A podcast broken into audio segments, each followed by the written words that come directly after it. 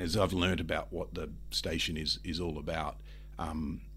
you know, one of the things I think we have to realise is just its incredible importance is in, in that educational role, um, and it does many things. You know, all the different shows that are going to air you know, podcasts, History Lab, Think Sustainability, Think Digital Futures, all of those sorts of things are great ways to actually get the research work and the academic insight from our university academics out into a form that people can can listen to and appreciate without actually needing to read the academic papers. So it's really incredibly valuable, and I can't see us see us wanting to do more and more of that.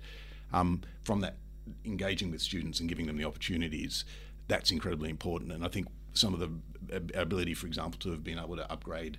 um, consoles and so on in the studios so that that equipment is really modern equipment is really important because you don't want students to be trained on crappy old equipment you want them to be trained on state of the art because we want them to be able to then go out and into the world and be working with the, the latest and greatest and then things like podcasts even though the business model around podcasts are still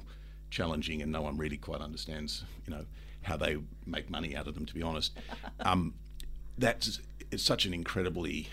important medium. We need to be engaged in working in that space because, again, the students and the and volunteers are going to get the opportunity to engage in that style of production, mm. and then you know take that out to the to the wide world as, as well. So I think one of the things I think we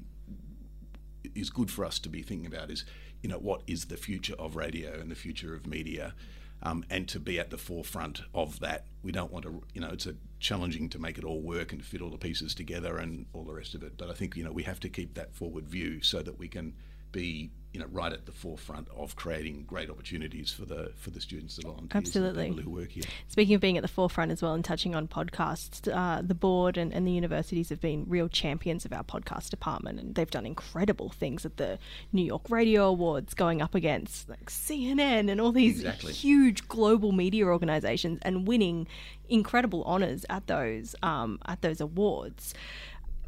what's that like for uh, a board member? Because i guess on the on the radio side of things and on the station side of things we all get very excited because we're all content nerds and we kind of love it. From a, a, board member's perspective and maybe from the university perspective how important are things like that? Um,